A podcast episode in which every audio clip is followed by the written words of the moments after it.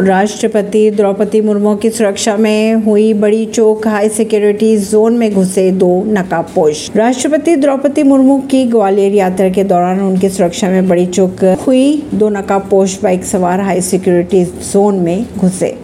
दोनों केंद्रीय मंत्री ज्योतिरादित्य सिंधिया के जय विलास पैलेस के मेन गेट के सामने पहुंच गए थे। यहाँ उन्हें पुलिस वालों ने रोका भी, उनका पुलिस वालों से हल्का फुल्का विवाद भी हुआ।